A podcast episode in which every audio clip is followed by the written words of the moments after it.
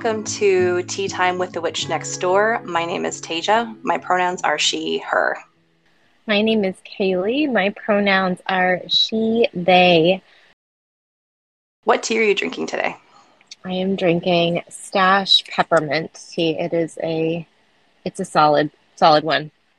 I was very much considering some sort of mint or ginger tea because I've been having just uncomfortable tummy stuff today.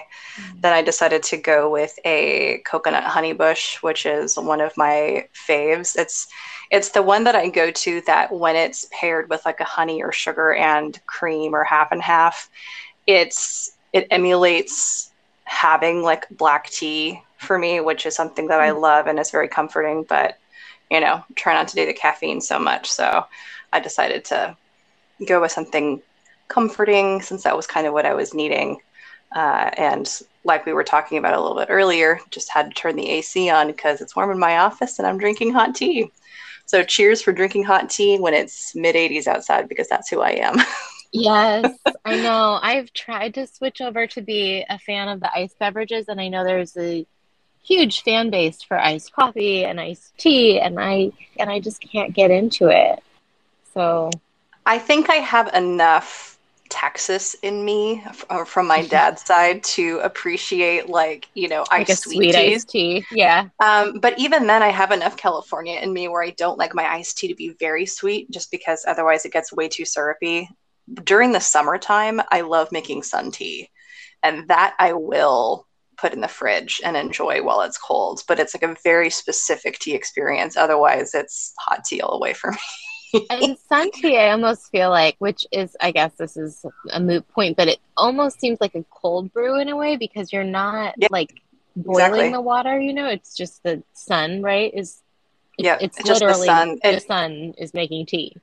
Yeah, it does get warm, which, you know, so obviously that helps the steeping process, but it's steeped at a much lower temperature otherwise, and it steeps for like a longer period of time. I think depending on the tea, sometimes I will leave it out for like th- a few hours and add like a, maybe like a, you know, a little bit of honey and like maybe a little bit of lemon juice, depending on what kind of tea it is. And it's one of my favorite things to do in the summertime.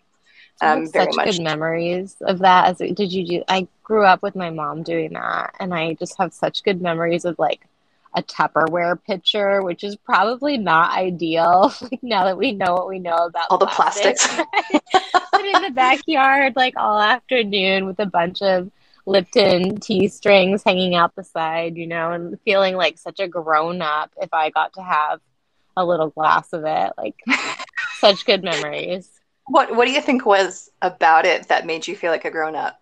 because it was like a grown up drink. It wasn't like we had Kool Aid. My sister and I, you know, but would make like Kool Aid or lemonade. Just kind of is the same feeling I felt with like sparkling apple cider at holidays because the adults would have like wine or champagne or whatever. We didn't have champagne. I'm not, that's not my family, but they would have alcohol, right? And like that wasn't a thing. So Jewel, my sister and I would have little fancy glasses of sparkling cider and it just felt so sophisticated and I completely am on board with that. I remember being so excited, especially I think the time I remember having the sparkling apple cider the most often was during New Year's. Not so much for other kinds of holidays, though. I think as I got older, I, I remembered that more showing up at other events. But yeah, just like ringing in the new year with my little glass of sparkling cider and it's I still will sometimes get a bottle just for like the nostalgia purposes. Mm-hmm. You know, even with you know being able to legally enjoy, enjoy a wide variety of beverage beverages now. Did you not have tea a whole lot when you were a kid? Was it was it a caffeine thing? I wonder. Yeah, with the the sun tea for sure. Yeah, we had tea often. My the girls in my family my mom and sister and I uh, would almost always have tea together before bed. It was like a a thing.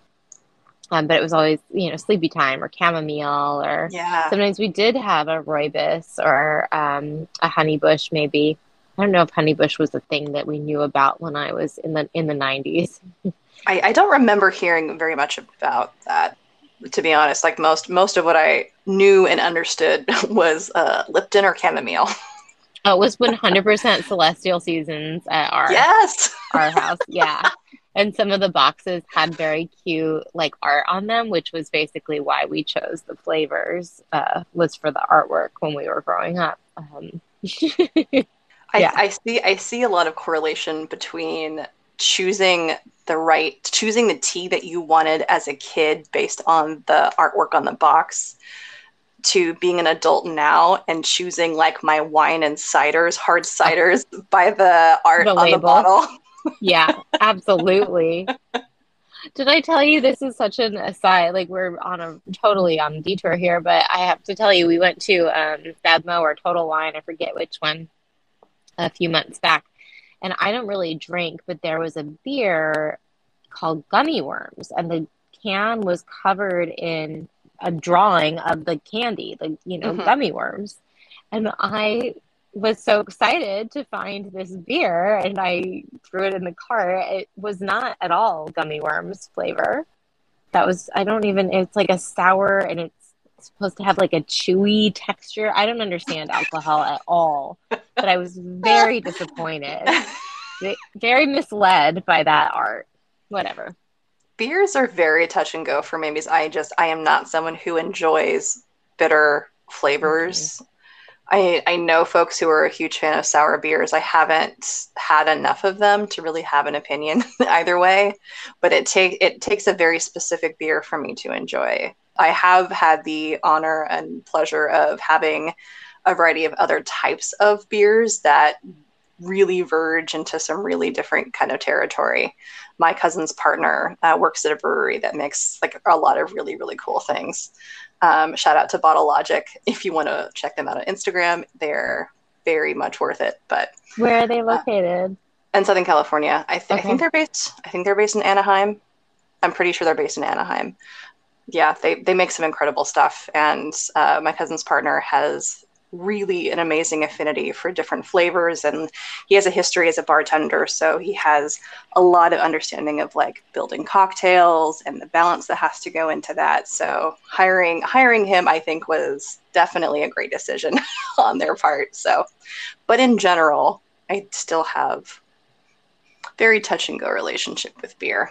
That's why I I, re- I, I remember the hard cider explosion that happened like I want to say in the 2000 2010s back when the only option was I think Crispin and Fox Barrel and Fox Barrel was based out of Colfax.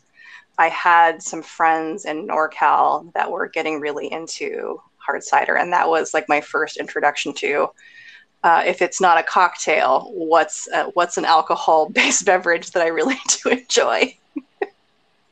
totally, I have a lot of respect for the um, history and the science around alcohol, but I just don't. I don't like it, and I don't have any kind of an informed opinion because I did not like it immediately and decided that it wasn't something that I was going to attempt to like, unlike coffee, which I think the bitter taste of coffee turned me off as a kid. And there was something so alluring. And I guess this is how a lot of folks feel about alcohol. But it was so alluring to me that the grown ups had this beverage that they were so in love with and I think maybe because I'm a morning person, the, the coffee just resonated with me more than I'm not really a night a night person. I kind um, of I kind of feel like there's a little bit there's a lot of bit of a cult around coffee. sure. Yeah.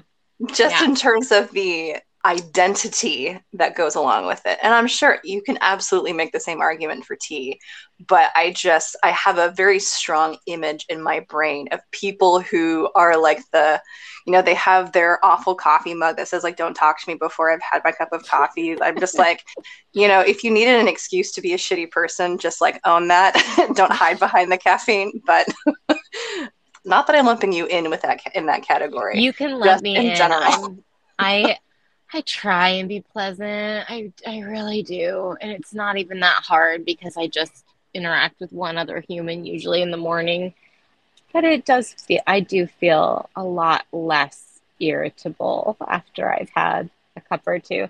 But I think that there's I mean whatever. There's so many issues that I have that are worth working yeah. on that I'm just like this isn't this isn't a thing. We're not going to fight it. Oh, for sure. Absolutely. I mean again, if it's something that brings you some peace and contentment, that it's like it's not causing harm, like I don't have heart palpitations yet. I try not to That's that good. Much. So yeah.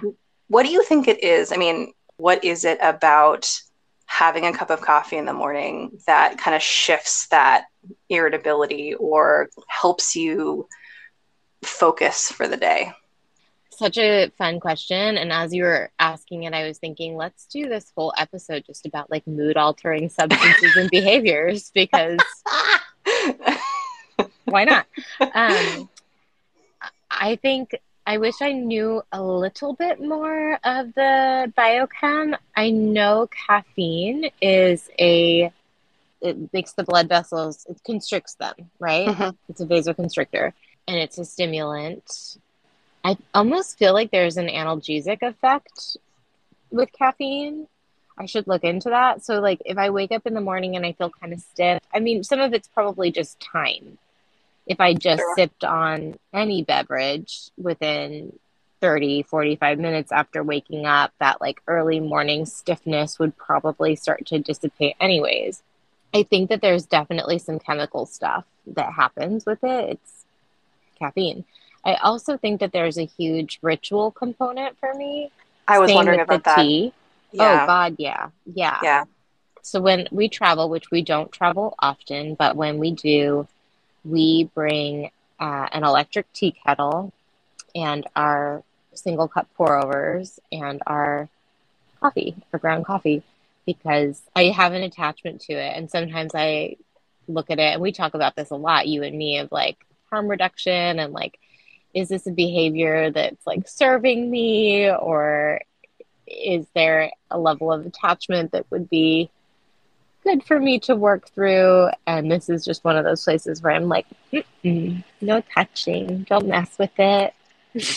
That's totally fair. And, and I think that like that aspect of ritual is something that is just so valuable for, you know, if not a lot of people, everybody in different ways of mm-hmm. those transitions, just like getting back to our yoga, you know, history and experience. I remember having it drilled into me that the transitions between postures or the transitions between things are sometimes even more important just in how they prepare us for the next thing. And I have never been a morning person. It takes me a long time to get going. and that's my when I have to go into the office, especially, my alarm is set for so much earlier than I think most people's are just because I have to have, even once I am up and out of bed, I have to have a lot of time to just kind of slowly get the motor going. You know, sometimes it's a morning shower. Uh, sometimes it's, you know, some morning movement before like my morning tea and tarot read. Tea, again, non caffeinated tea is a big thing for me.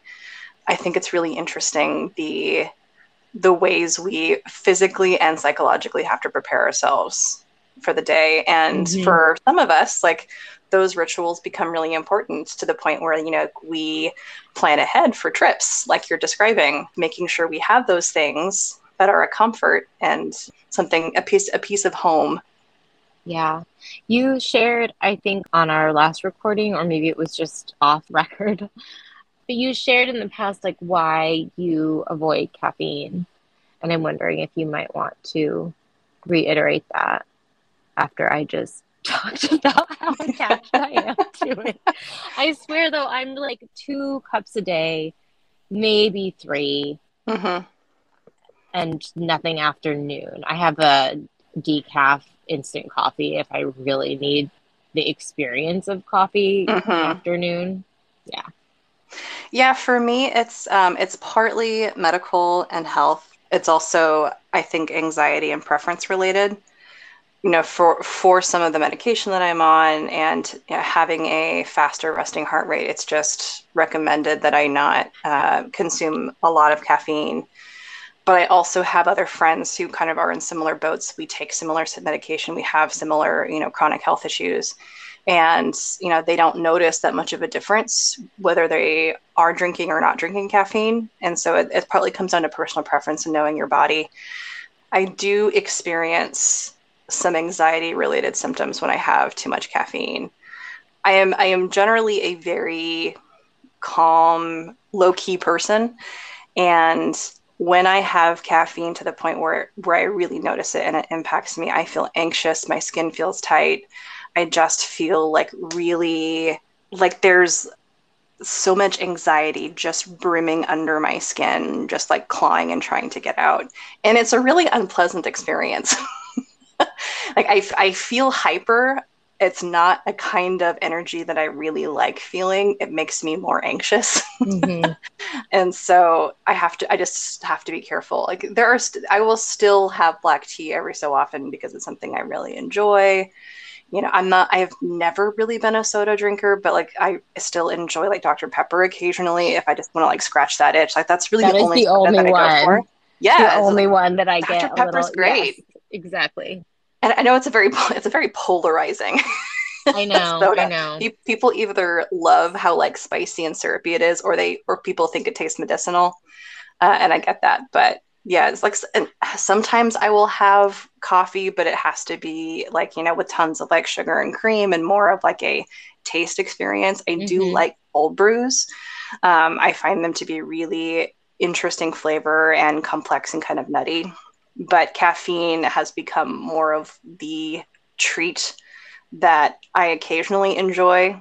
Also, because I don't really feel the need to have it all the time. Honestly, the biggest thing that was hard to let go of was black tea uh, because I really had kind of like I think people with coffee had come into a ritual pattern of every morning having some sort of cup of black tea and really enjoying lots of different you know flavors and types so that was a difficult transition but i pivoted and and now i have a lot more a lot more options that i legitimately do enjoy to the point where i don't feel like i'm missing out so yeah. much it's fascinating to me the variation and how it impacts individuals. And obviously like the dosage isn't like standardized or whatever. Like it's not like a psych med but it feels a little bit like a psych med in its different impact on everyone. Because i think about i've absolutely overdone it and gotten that jittery terrible feeling. And i've also had most of the time my experience is like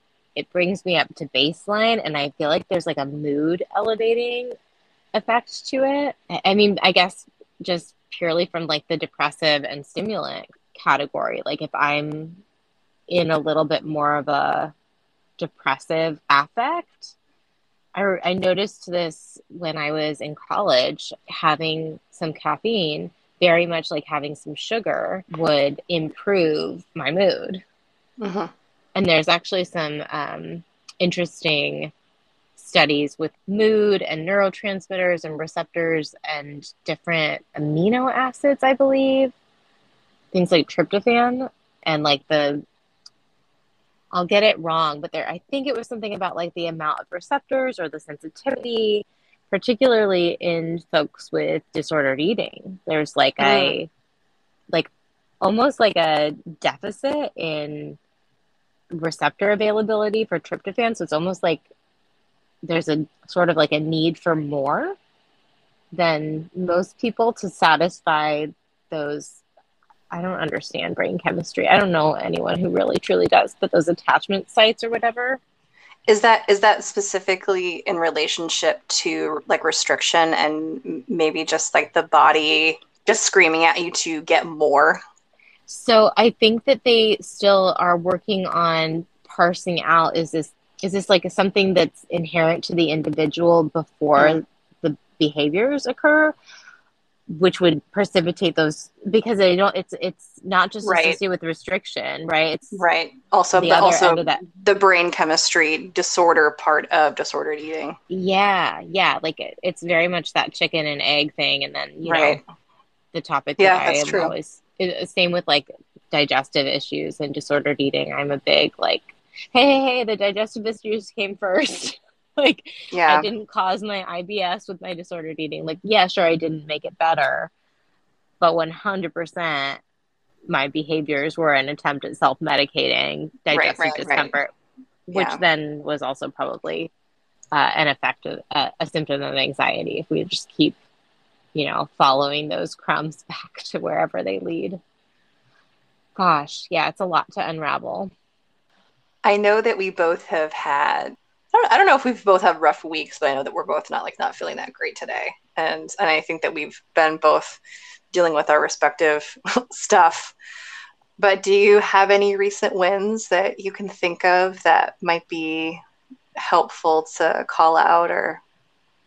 Yeah. Oh God, thank you for asking that. Um, I feel like I am continually working on being more honest and vulnerable in my relationships. And I feel also like I'm, and that's, it's like communication uh-huh. and being able to use humor and lightness and out myself when I'm taking something personally, like instead of punish someone.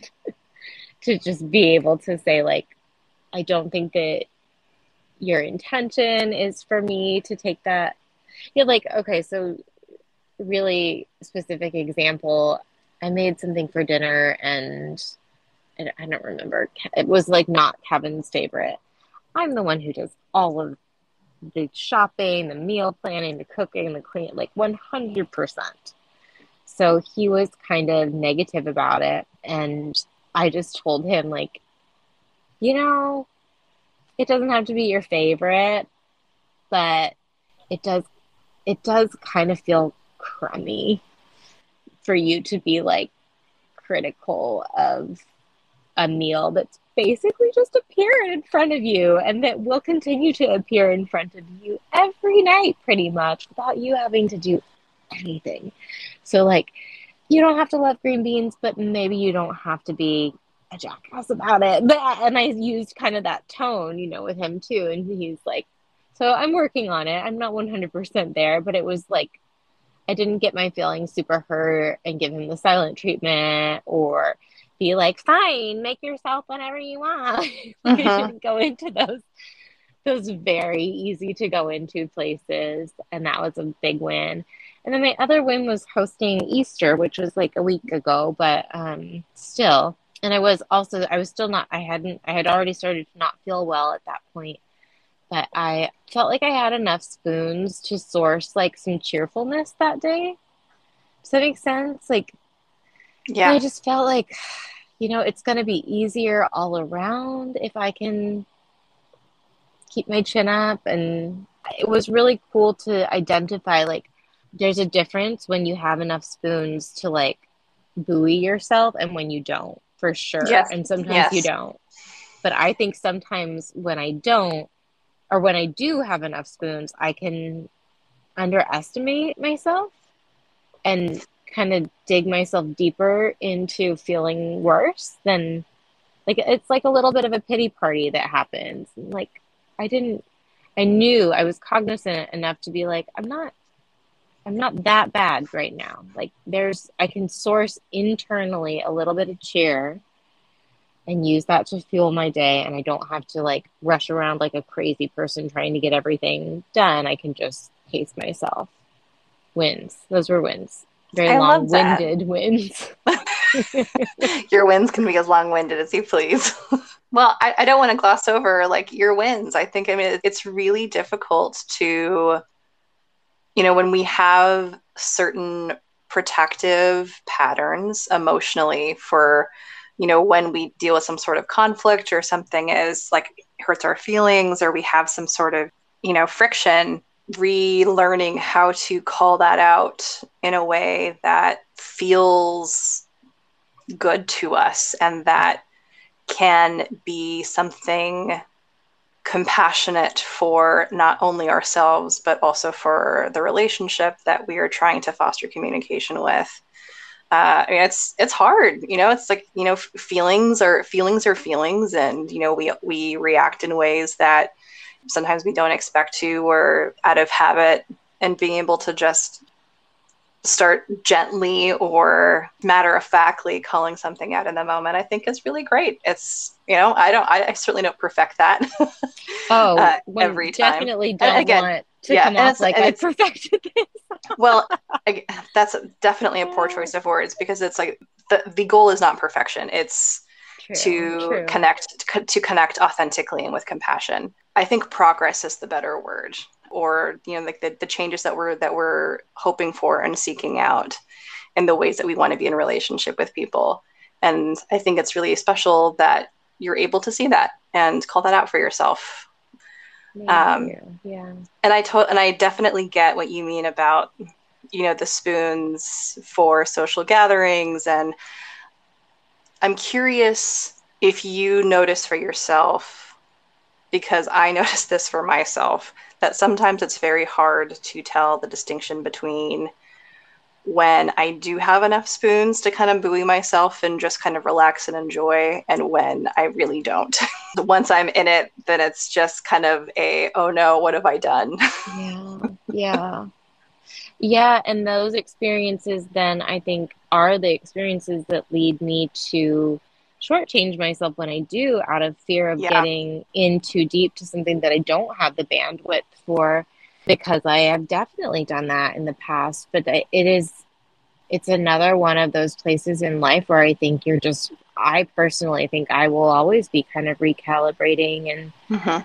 learning through you know trial and error unfortunately sometimes um, and then there's other factors right that go into those decisions that you make when you do decide maybe it's something that you really really really want to do and so maybe you're not totally got enough for it but you're gonna kind of But you're gonna go into a deficit. Yeah, you're going to go into the Yeah, yeah, deficit yeah. because it's And- important in the moment for you for whatever reason.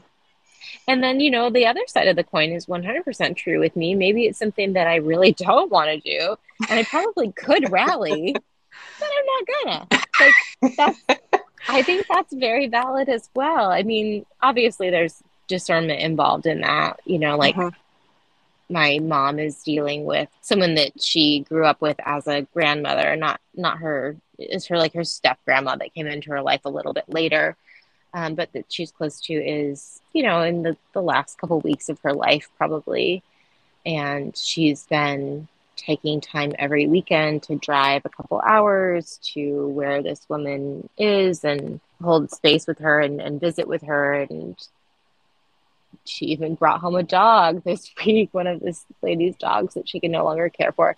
And it's a lot of shit that she doesn't want to be doing. Like Mhm. she doesn't she's not what she wants to do with her weekend right now. And for her like it is aligned with her values very much to show up right now for this person Oh, I, Um, I, I resonate with that very deeply. Yeah. Yeah. so it's there's Well- always so many variables involved in why we make those choices It's a really interesting conversation or something to think about because there's a certain element to spoon theory and managing chronic illness or our mental health where it is very much sometimes we play it as a resource management game of Mhm. trying to understand you know what we have in stock what you know what we have in our stores and what we can afford to play this round so to try and figure out what we're going to gain back or what we're going to have to spend the next turn but at the same time actual life doesn't generally have right or wrong answers for the decisions that we make for you know whether or not to go see friends. And it's like everything obviously has potential consequence but i know for me in my brain i very often get stuck in the thought pattern of what is the right decision to make. Yes. Oh my god. and and and that ends up tripping me up more than anything else. I get so fixated on okay i need to figure out the right play to make for this turn of the game. And i'm like that that in and of itself takes a lot of energy to think about but it also i think kind of dehumanizes my own experience and my like my relationships with other people reducing an experience or a potential connection to just the resources, the base resources that, that you know that I have or that are there. Definitely something definitely something that I think about and struggle with. For for my wins, oh boy. I think my some of my wins are just very straightforward. Like I, I am I have gotten to a point in my life and kind of settling into the new space and um, getting home from a couple of recent trips and having visitors over, I've finally started actively looking to adopt a cat. And so, so I know. I almost asked when Milo came over. I said, leave her alone. She'll tell you. Yay! So I've submitted a couple applications and inquired about some cats. So nothing nothing is in stone yet. It's still very much in the, you know, the preliminary stages of looking and, you know, it could it could take days, it could take weeks, it could take months just depending on who responds back, who's the right fit since we do have an existing, you know, cat in our household and wanting to make sure that, you know, whoever we introduce new can hopefully become a friend and a companion. Um, It'll be great yeah. But I'm really excited. I mean, this is something that I have wanted for literal decades, and to mm-hmm. finally be in a in a place where I feel like it's the right time to do that for myself is really exciting. I think my other wins are are a little bit more bittersweet.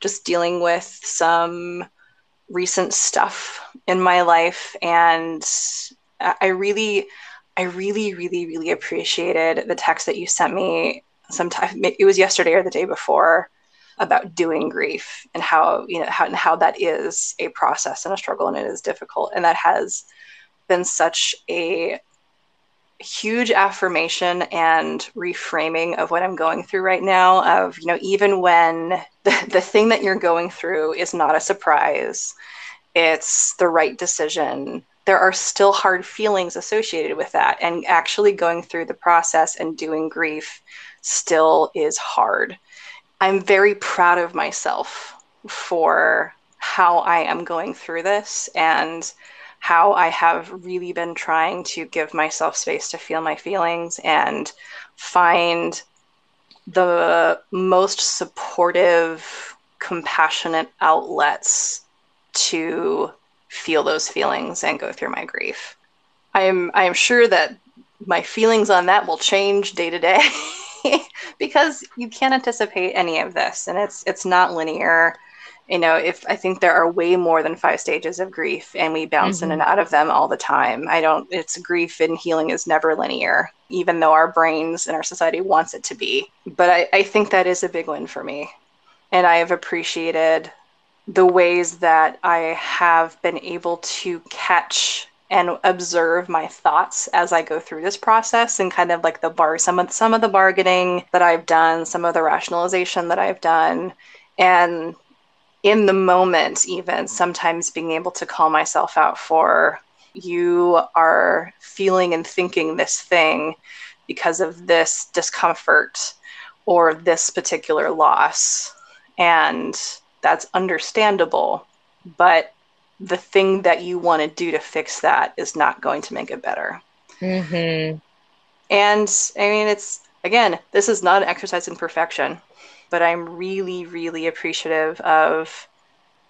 I just I have I have so much gratitude in the midst of all of that grief and the shit the shit that I'm unpacking and going through. I have so much gratitude for the people involved, for the situation, for where I am now and what I think is going to come from it. It's it sounds so repetitive to say. I am I am grateful for the ability to have gratitude in this kind of situation.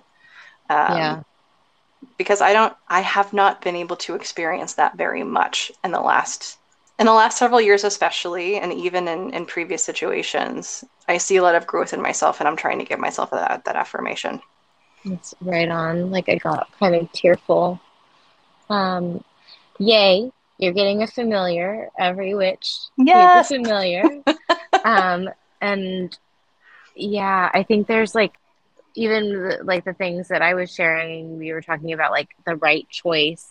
It's the same with emotional processing in a way. It just made me think of I'm, you know, I'm kind of a basic bitch, and so I like Rumi like every other white lady yoga teacher and there's just it's just a thing like we can't help it. I don't have a bunch of instagram like blocks with little quotes or whatever but the poem and the name of it's escaping me but it's like out past right doing and wrong doing there's a field.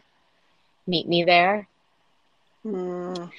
and it's just such a good reminder like that we as humans are grasping constantly for right and wrong and reassurance and certainty and that's not it. It's like so much compassion for a part of me is like of course sweetie. Like of course you want to know what the right choice is.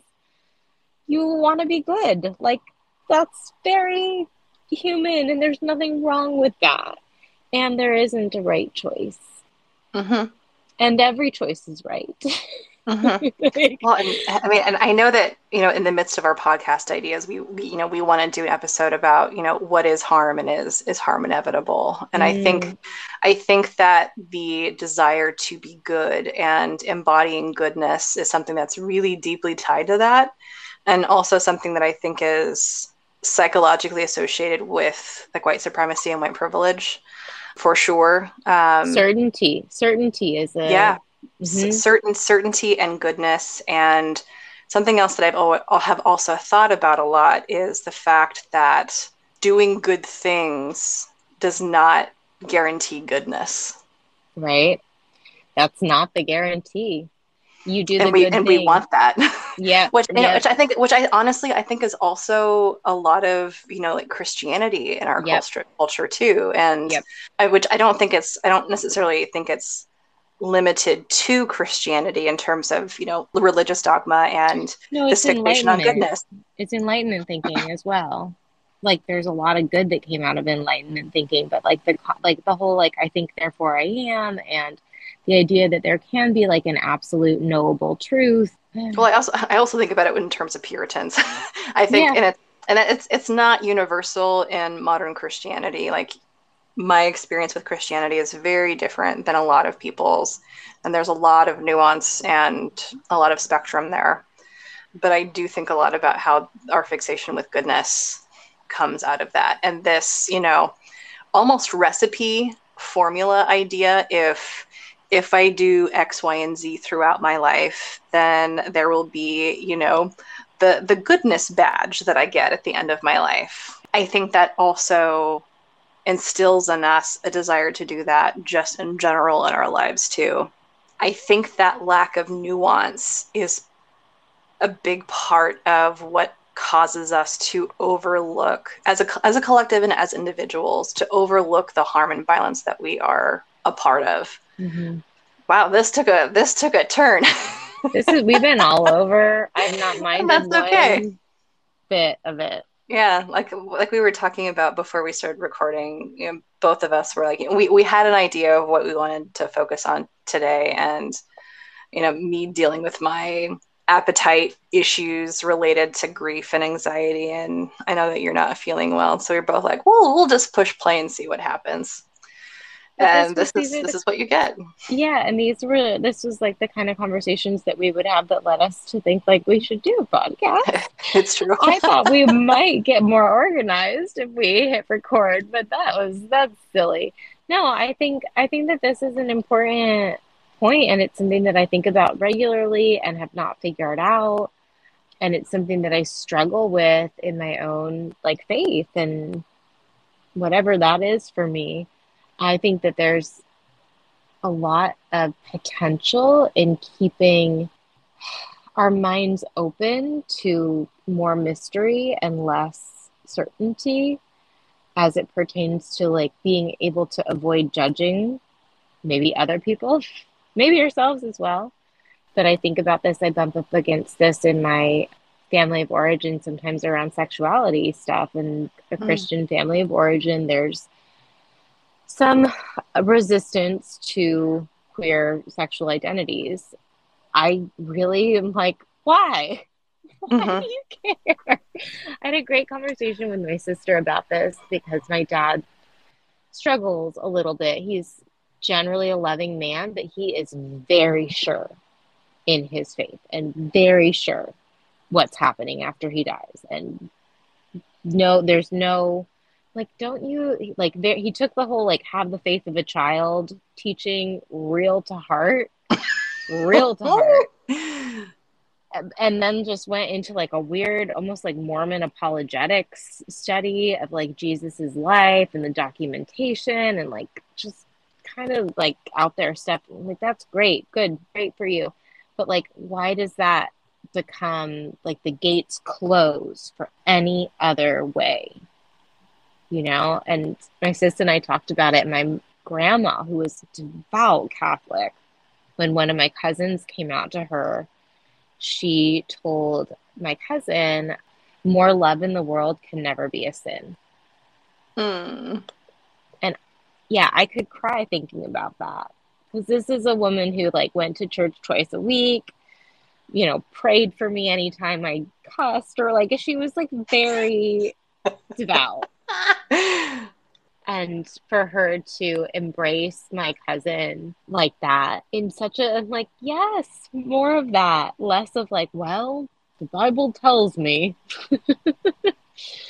It just yeah yeah. And i think there's so much to be said for some more eastern traditions around letting go of the attachment of the outcome and doing doing the virtuous thing or the right right thing if we could know what that was just because it's the virtuous or right thing not because it's going to guarantee some certain outcome.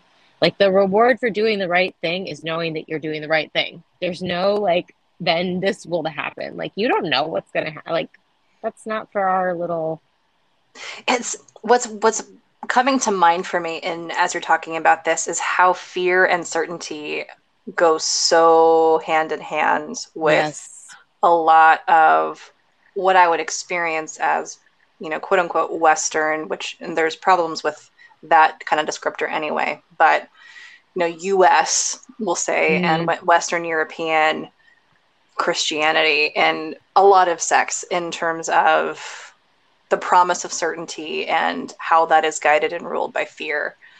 And even realizing for me as someone who has not I I spent maybe an hour in a church service for a memorial service this last weekend and I realized I have not been inside a church in a long time unless it, unless it was for like a Christmas service which is like very strictly like a, a nostalgia thing anyway for me. And man it was weird. It, mm-hmm. it was very weird.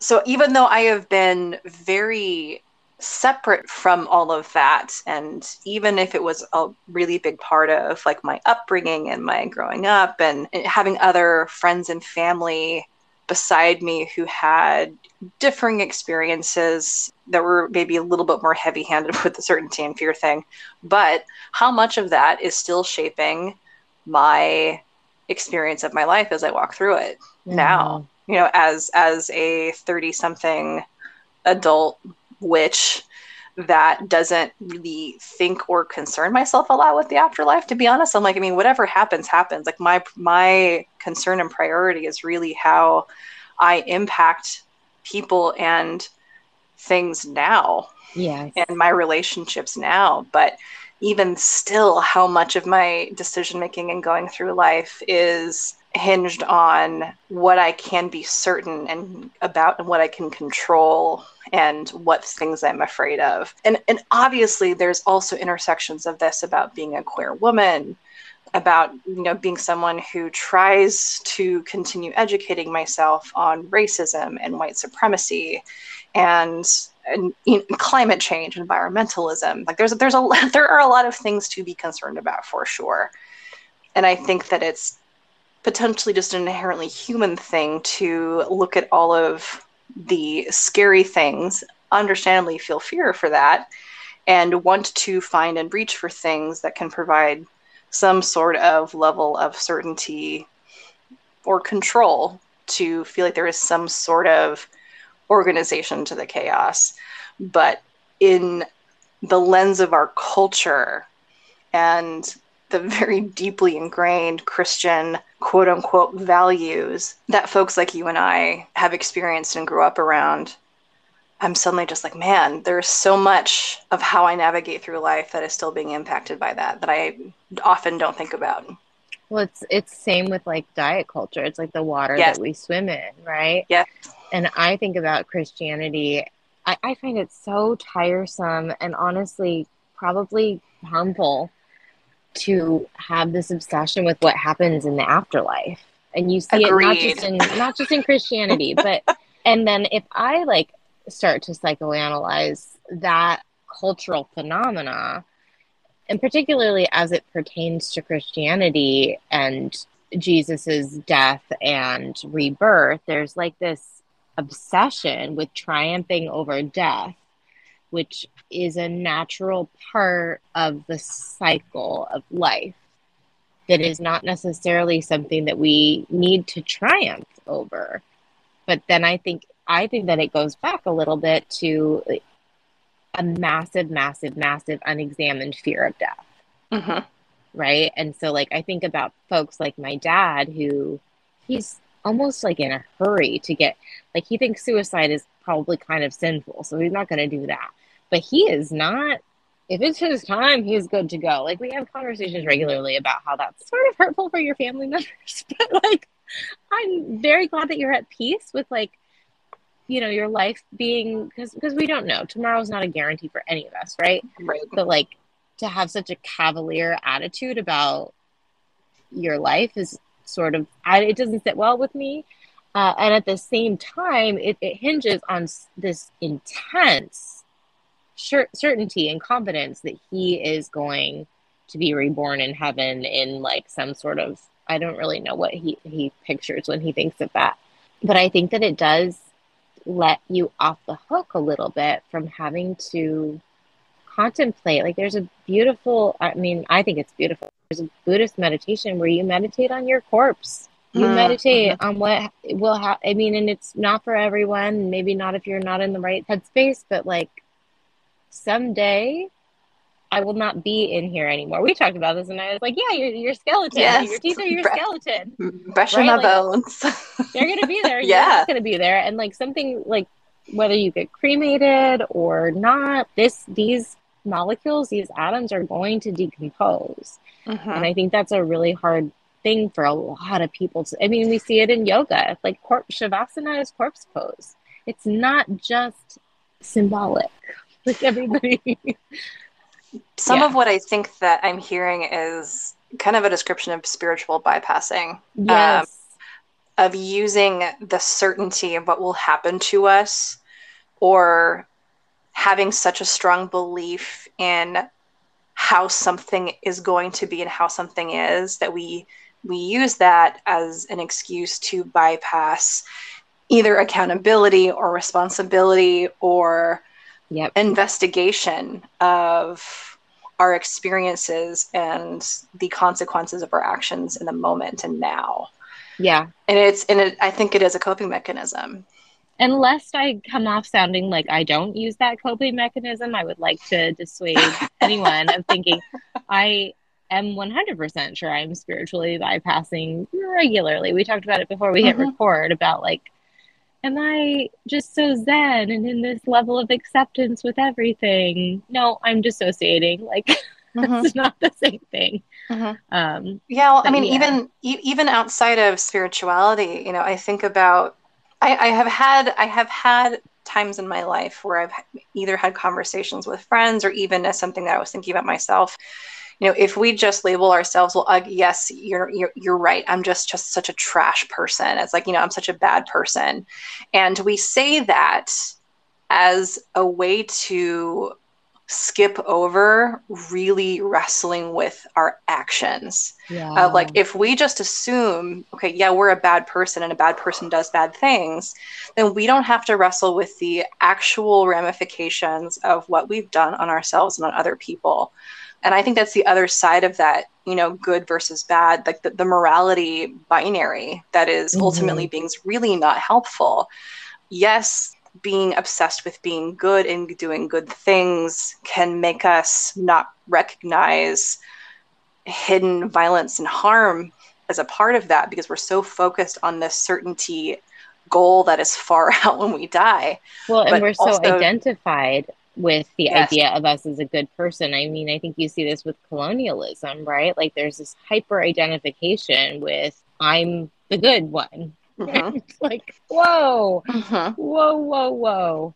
and, and, just, the same like flip side of that the lack of nuance of just writing yourself off as a bad person becomes right. a as becomes a type of escapism well if i just you know embody this personality if i embody this thing then you know that's just the way it is i don't have to do any additional digging or searching because it's too uncomfortable or then you have the catholic tradition of absolutions where like i can do whatever i want and then I'm just gonna go to Rome and pay the Pope and be absolved of yeah, yeah.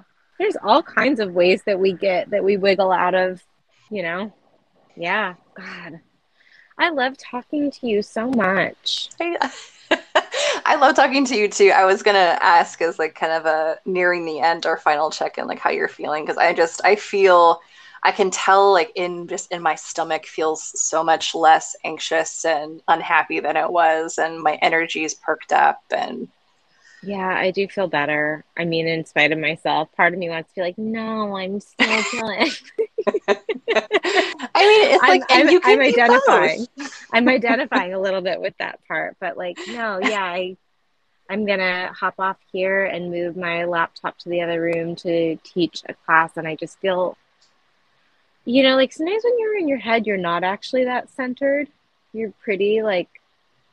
Yes, yes. Yeah. So I feel a little bit more centered after being in, you know, our community here. And thank you for being in, in space with me. And yeah, thank you. Is there anything I, I, I know you're on your way to transition to, to your class. Is there any closing intention or homework that you want to kind of set for yourself as you move on to the rest of your day?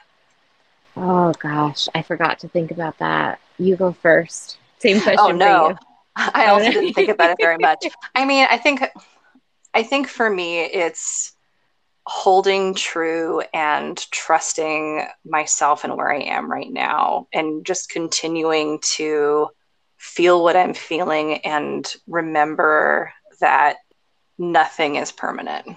And that includes, you know, the the times I feel more positive or feel more energetic. That includes the times when I'm feeling more anxious and more in my in my sad uh, my in my sad cave.